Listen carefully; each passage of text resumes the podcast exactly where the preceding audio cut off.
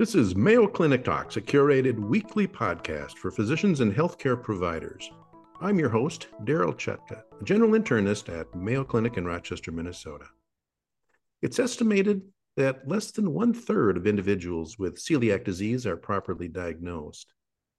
When those with celiac disease ingest gluten, an immune response develops which attacks the small intestine, leading to inadequate absorption of nutrients.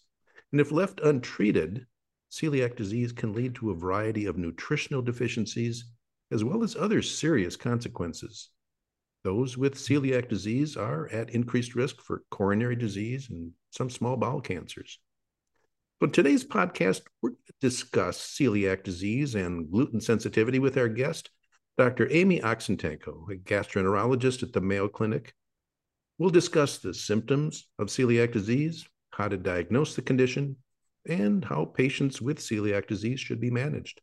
You're listening to Mayo Clinic Talks. Amy, welcome and thank you for joining us today. Thank you so much for having me. Excited to chat with you about this topic, which is obviously a clinical and academic passion of mine. Let's start by asking you to describe a bit of the anatomy and pathophysiology that goes on in the small bowels of patients with celiac disease.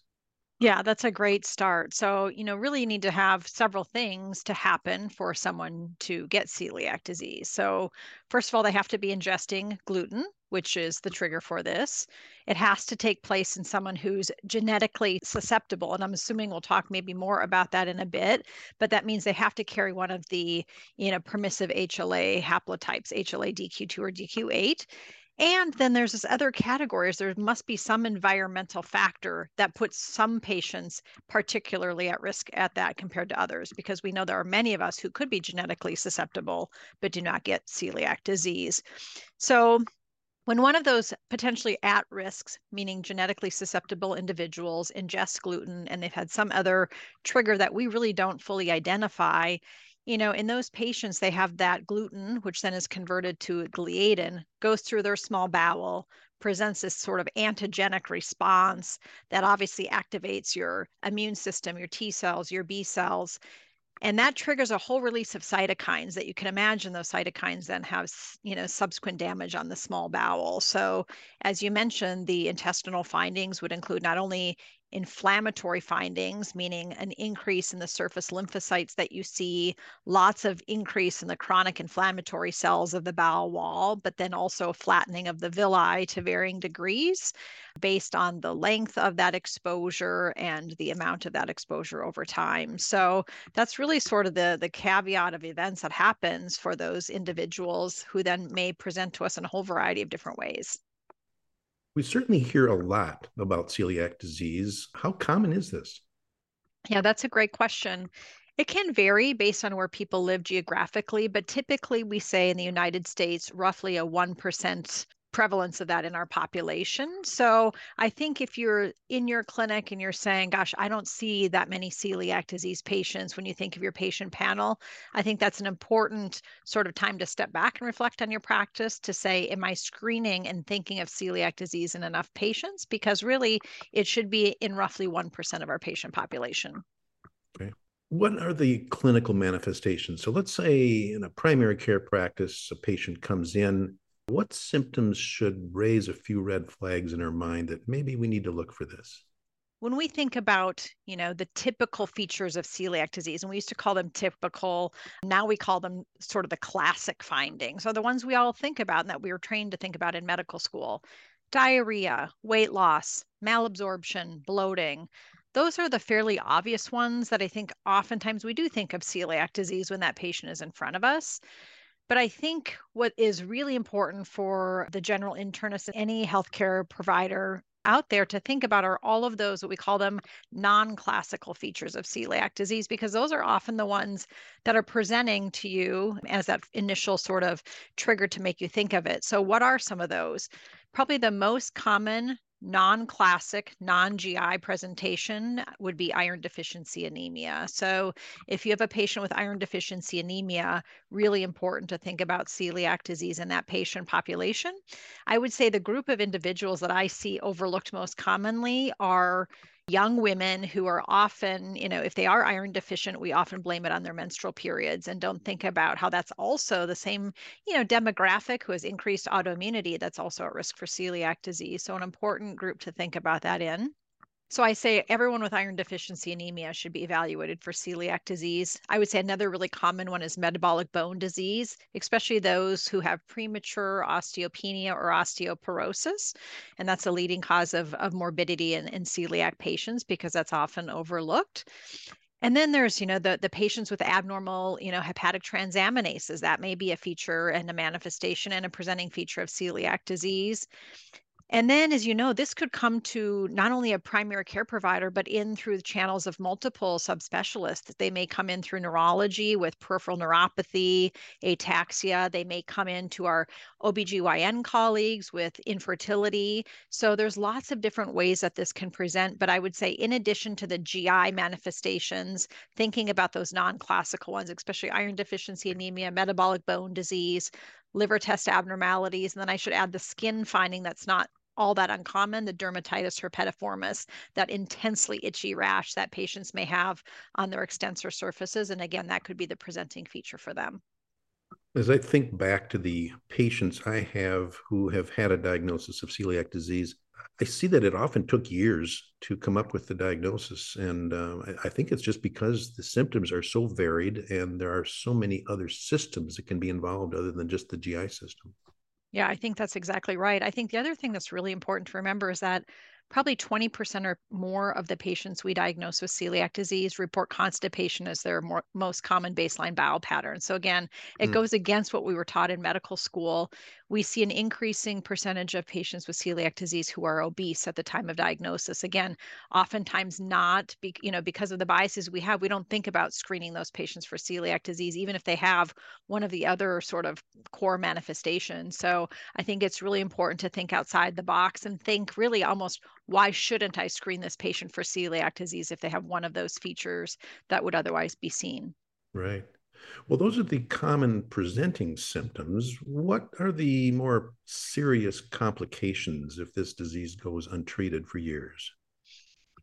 the reassuring thing is it's uncommon to have those serious complications. Like I said, there's lots of things that can cause morbidity in these patients. I mentioned metabolic bone disease, fractures is really common. But I think the thing that patients, when they are diagnosed with celiac disease, most worry about is their increased risk of malignancy.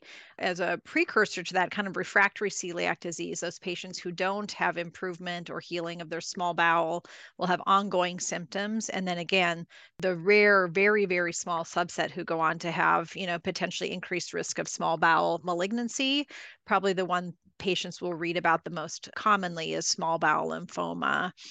I think the thing that I use that as a, a great opportunity to tell the patients that all the more reason to have their goal be to be as strictly compliant to the diet to do everything they can to heal their small bowel to decrease that you know immune activation of the small bowel which can reduce their the risk of going on to some of those complications which can be prevented by being strictly compliant on a gluten-free diet not all of them are preventable but i like to empower them you know to think that the if they're compliant and they can shut down that that uh, immune stimulus that can be incredibly helpful in preventing those future complications. You mentioned uh, the genetic component to celiac disease. Are there other risk factors some more likely to get this than others? Yeah so we know that just because of you know the genetic propensity through HLA haplotypes, you know we know that family members of a first degree relative are at increased risk of celiac disease, and and that really comes into play when we are making a new diagnosis of celiac disease in terms of recommending that their first degree relatives also get screened for celiac disease. So by that, that would mean siblings, parents, children, if applicable. So they are at increased risk you know those with autoimmune disease are also at increased risk because again this lives in that family of autoimmunity. So those who have you know other autoimmune conditions i think we should have a lower threshold to consider screening those patients for celiac disease particularly when you think of certain groups like let's say type 1 diabetics who you can imagine the challenge of regulating their glucose levels if they also have some malabsorption um, issue going on that has been undiagnosed in terms of the erratic absorption of food products, erratic control of their diabetes. So I would say other autoimmune conditions, and we can go into more detail about which ones specifically I would think about. And then you might put it in the autoimmune spectrum or not, but the group that I always have a very high index um, to think about celiac disease as well are those patients with who are first diagnosed with microscopic colitis. We know that microscopic colitis and celiac disease are associated, and patients with celiac disease have a significantly increased risk of microscopic colitis. But the alternative goes back as well. If you have microscopic colitis that does not respond to therapy, you should really be thinking of evaluating that patient for celiac disease. Mm-hmm. My understanding is that this can present at pretty much any age. Is there any thought in terms of what turns it on at a certain time? Yeah, that's the million dollar question. We don't yeah. know, right? I mean, patients can be diagnosed at the extreme ends of age from childhood middle age and we see you know again probably 20% of our patients are age 60 and over so that's where i was talking about initially there must be some trigger, whether it is, you know, some, let's say, it could be a viral gastroenteritis that causes some mm-hmm. increased permeability of the gut that then triggers this immune response. But many people can't recall, right? Because again, they have years of, of having right. this diagnosis before it's come to clinical attention. So it's hard for us to identify what those exact triggers might be and what has triggered it at someone at age five and someone else at age 75 is really tough to know. And if, if we could answer that, we could have better predictive models of, mm-hmm. of when to patients might be at risk. Yeah. I remember being taught about celiac disease when I was in medical school, and that goes back a few years now. What's led to it getting so much more attention now in the past maybe one or two decades? First of all, because of educational programs like this, right? I think we are getting the word out through podcasts, through lectures, through the literature that we need to think about celiac disease in lots of different ways, not just the stereotypical classic symptoms at a stereotypical age and a stereotypical population. I think, again, if we think about the classic and non classic features, and we have raised, I think, really good awareness of what those are, like I mentioned, iron deficiency, liver biochemistry abnormalities that aren't explained, all of these things. And now it's on the radar, I think, of more primary care clinicians to say, oh, gosh, I need to think about evaluating this patient for celiac disease. So I do think it is increase awareness, increase education. I also think patients have availability of the internet. So when they have various symptoms, they go to the internet, they Google symptoms, and because of the number of ways that celiac disease may present, they might find that among the list of things that could explain their symptoms. So we have patients also coming into clinical practice saying, Boy, I would love to be evaluated for celiac disease because I have these symptoms. So I think it's a combination of patient education, physician education, and just re- raising overall awareness of, of how it can present. Are there various degrees of severity of celiac disease? There definitely is varying degrees of small bowel pathology, meaning when we biopsy the small bowel in someone with celiac disease, you know, you've probably heard, and this was, you know, f- fundamental in all of our medical school training days, the Marsh classification, and I it's gone through several other reiterations of naming, where you can have just some subtle inflammation all the way to complete villus atrophy. And you would like to think that symptoms often parallel that degree of villus atrophy, but it may or may not, right? We may have someone with relatively mild appearing enteropathy on biopsy, but have pretty significant symptoms that could be pretty disabling or for them or cause significant malabsorption. So I would say that while you would like to think that the histology always mimics the clinical presentation, that's I've had patients come in with somewhat mild presenting complaints and when you biopsy their their villi are completely gone and you're you're almost surprised that they don't have more significant degree of clinical symptoms. So mm-hmm. I think there is some parallel between the degree of enteropathy and the clinical manifestations, but I've seen all sorts of combinations where that's not always true. Okay. So we're seeing a patient in our office and we suspect they may have celiac disease. How do we start the evaluation and what do we do to fully evaluate them? Yeah, perfect. So I think if you have that person who has, you know, a reasonable pretest probability of celiac disease or has one of the features, classic or non-classic, always a great place to start with serology. So the guidelines would suggest starting with a tissue transglutaminase antibody, the IgA based assay. And if that patient has never had immunoglobulin IgA assay checked, complexing those two tests together. So an IgA level along with an IgA tissue transglutaminase antibody. So that is the one serology of choice based on guidelines. And you know what they don't suggest is checking all of the celiac serologies all at once, just to you know check more is better because in this case more is not better. You're more likely to lead to false positives. So checking that single serology and assuming that they have normal levels of IgA, you can trust that IgA TTG level. Now, I would say that's positive in mid 90% of patients with celiac disease, so it's not perfect. So I would say in the setting of someone having a positive celiac serology or in that patient who has a high pretest probability, but they have a negative serology, those patients should then go on in both of those instances to have a small bowel biopsy, or I should say an EGD with small bowel biopsies, plural, because we usually get four to six biopsies when we do an upper endoscopy to evaluate for this. So that allows us to confirm the diagnosis if someone has a positive TTG, regardless of the level, or in that patient who you have a strong clinical suspicion, yet their serology is negative. So that would usually be the typical workup that we would do in those patients, at least to make the diagnosis of celiac disease. What's been a common question that we have, you know, been asked in recent years and more recently with the guidelines um, that just came out updating on celiac diseases do we really need to biopsy all patients? Meaning if you have someone with a ttg level that's 10 times the upper limit of normal isn't that enough to make the diagnosis? So the pediatric guidelines for a number of years now have supported serologic based diagnosis, assuming that you have, again, a TTG that's 10 times upper limit of normal and also supported on another blood draw with an endomysial antibody even the newest celiac guidelines suggest that for adult patients, we should still try to do a confirmatory biopsy and only consider serologic based diagnosis in the patient who either has some contraindication, you know, cardiopulmonary or coagulopathy concerns in undergoing EGD with biopsy, but otherwise it is still supported that patient, adult patients get a biopsy for confirmation. Mm-hmm. Now, I've had some patients who actually have done some research and they suspect they have celiac disease and they come in for a confirmatory diagnosis and they've already been on a fairly strict gluten-free diet. Now, my understanding is the serology in those patients could be negative. Is that correct? Absolutely. And we see this very common in the clinical environment because of that exact thing that I talked about. They go to the literature, they see this, they trial themselves on a gluten free diet, not realizing it may have testing implications if they've not been tested. So you're right, the serologic level may normalize within a, a matter of months in those patients.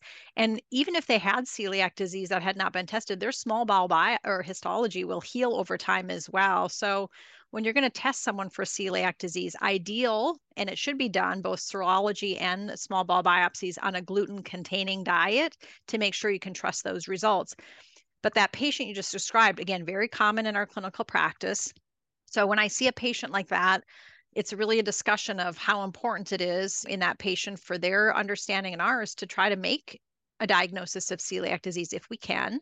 So, what I'll do in those patients, that's where that HLA testing can become helpful. So, in that patient already on a gluten free diet, I will still check the serology because it may be that they're not so strict in their avoidance that their ser- serologic level may still be elevated. But that's where HLA testing, checking for the presence of HLA DQ or DQ8 can be very helpful. If they do not carry either one of those permissive genes, you can stop there and you can tell them you don't have celiac disease. If you feel better having removed gluten, you may have non celiac gluten sensitivity and you may continue to avoid gluten if that makes you feel better, but you don't need to do any other additional testing in that regard. Now, if you check their HLA status and they're positive for HLA DQ2 or DQ8, then you still need to go on to say, do we challenge that patient, put them on a gluten challenge? 30 to 40% of us carry one of those permissive genes. So you can see that you are going to be going down that pathway, not uncommonly. But the power is when you have negative testing, given it really has 100% negative predictive value. So in that patient, let's say they have a negative serology, but they have one of the two permissive genes, that's where you're going to have a discussion with them saying, would they be open to undergoing a gluten challenge? Some patients adamantly are opposed to that and that's okay. And I just counsel them that we'll, we'll always have that uncertainty about the diagnosis or not. If they are open to it, then typically we put them on minimum of a two week gluten challenge, but ideally upwards of eight weeks. I usually trust a longer challenge rather than a shorter challenge. And I also tell patients they don't need to just hoard tons of gluten during that time. It's usually in the order of three to five grams of gluten a day, maybe equivalent of a piece of bread, for example, once a day over that time frame in order to stimulate enough of the inflammatory response to provide positive serologic titers, positive histology. So at the end of that challenge, that's what we do. We check serology. We'd have them undergo an upper endoscopy with small bowel biopsies to see then if, if that helps confirm the diagnosis. Okay. You mentioned non-celiac disease gluten sensitivity. Talk a little bit about that a bit more. Yeah, absolutely. So a really important thing in that patient who comes to you and is convinced they have celiac disease because they have experimented and found that when they take in gluten containing products, they have one of the many different features of celiac disease that they develop when they ingest gluten. And so they may feel fairly, you know, convinced they have celiac disease.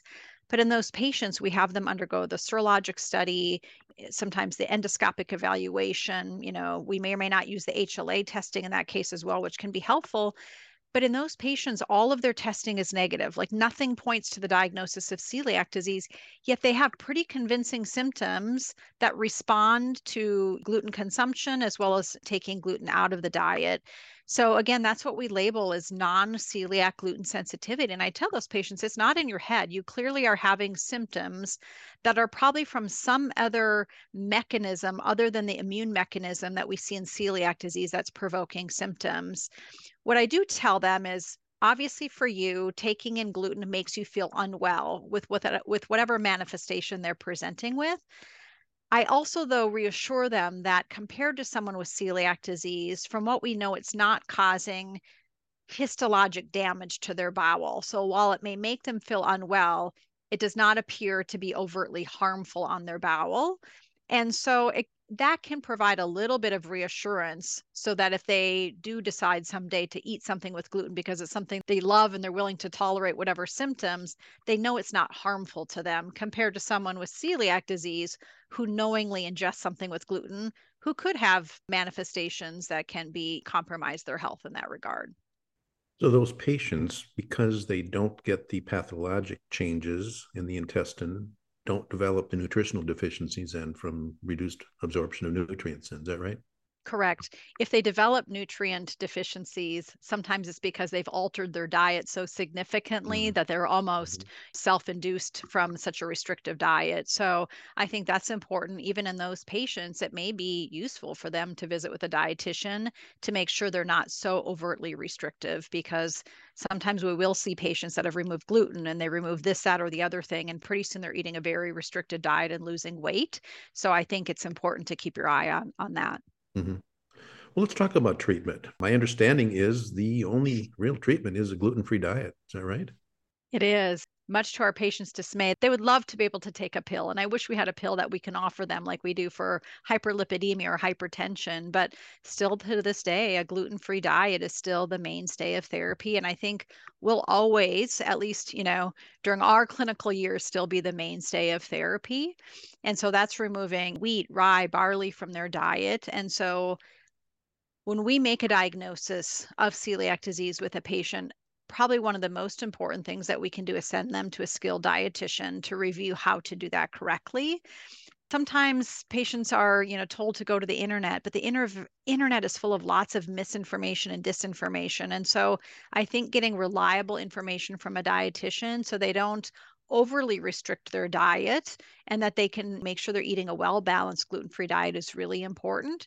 So having them see a dietitian is key the other thing we think about is just making sure that you have checked an, an, appropriate number of laboratory studies to look for other things. So, check some vitamin and mineral levels to make sure that they're not deficient. Iron levels, B12, vitamin D, you know, CBC, liver biochemistries, those sorts of things. I'll often check their TSH as well if it hasn't been checked because of that autoimmunity. In adult patients, we often will check a baseline bone densitometry as well because of that increased risk of, of metabolic bone disease. So, in addition to the dietitian counseling, the laboratory studies, bone densitometry, and then counseling them on first degree relatives being screened, that is the current mainstay. There are things in development, drugs in development, but you know, we always tell patients those things that are coming down the future pipeline right now are not intended to ever replace at this point the gluten free diet. Those drugs that have been in development are being developed to say, could patients take these medications such that if gluten came into their diet in some sneaky way that they may or may not know, that it may be less harmful to them? But again, it, right now, those are not necessarily being in, intended to replace the gluten free diet as of yet. Mm-hmm. Well, a gluten free diet is probably one of the most popular diets out there right now. And uh, I think that's good for patients with celiac disease because they now have more variety in grocery stores, more menu options in restaurants. But if a patient doesn't have celiac disease or doesn't have true gluten sensitivity, is there any benefit to a gluten free diet otherwise? Know, I always tell patients who, you know, some of whom go on a gluten free diet thinking it's a healthier diet option. And you're right. If you look at Google Maps in terms of diet trends, a gluten free diet is incredibly popular. But I will say you can eat a very unhealthy gluten free diet. So, gluten free does not mean healthy. And so, I think you still need to keep that same lens of a balanced diet, whether it's gluten free or gluten containing. So, I think what patients may find benefit, if there's any, of going gluten free, even if they don't have celiac disease. Again, obviously, in those patients who it's triggering symptoms, it's helpful in that regard depending on what they're substituting in terms of their that gluten-free food you know could they potentially be taking less carbs in their diet which you know if they have insulin resistance and those sorts of things that could be helpful. But again i think it's really important to make sure to relate that gluten-free does not always equate to healthy. And so maintaining uh, a healthy balanced diet is is really important. Okay. but you you raised a great point. I think about even 10 20 years ago where we used to have to refer our patients with celiac disease to very specific stores right, and sites right. because that's the only place that they could get gluten-free bread or products and now it's really everywhere in grocery stores online and it's become much more affordable compared to days of the past where cost was a significant barrier for these patients to be compliant on the diet mm-hmm. Well, Amy, you've given us a lot of information about celiac disease. Can you summarize our discussion maybe with two or three key points? Absolutely. I think first and foremost is just to be aware of celiac disease and the many manifestations and ways this may present to the providers so that we know when to think about it, when to screen for it, just because it is so common. Again, 1% of the population. Remember that with testing, the testing, which would involve serology and possibly upper endoscopy with biopsies in those with positive serology or high pretest probability, should be done on a gluten containing diet in order to have results that can be relied upon. And then finally, once we make a diagnosis of celiac disease in a patient, making sure to get them the right resources, which includes a skilled dietitian, and then doing laboratory studies to evaluate them for vitamin and mineral deficiencies or other concurrent issues, and then make sure to think about their bone health as well. And then one thing we didn't talk about is just making sure we follow up these patients. We can't just make the diagnosis and send them on their way. We need to bring them back, usually in four to six months, recheck their serology Oftentimes, we bring them back for a repeat upper endoscopy with small bowel biopsies at two years to show that they have healed. And then also making them aware that you know, because they have celiac disease, they're at risk of other autoimmune or other concurrent things to have that, you know, raise that awareness so that if they have any of those issues, they come in and uh, seek clinical attention as well. We've been discussing celiac disease and gluten sensitivity with Dr. Amy Oxentenko a gastroenterologist from the Division of Gastroenterology and Hepatology at the Mayo Clinic. Amy, thank you so much for sharing your expertise with us. It was a great discussion. Thank you, Dr. Chutka. It's been an honor. Thank you. You can now listen to over 100 different medical topics developed for primary care providers on Mayo Clinic Talks podcasts. Find them at ce.mayo.edu or your favorite podcasting app. If you've enjoyed Mayo Clinic Talks podcasts, please follow us. Stay healthy and see you next week.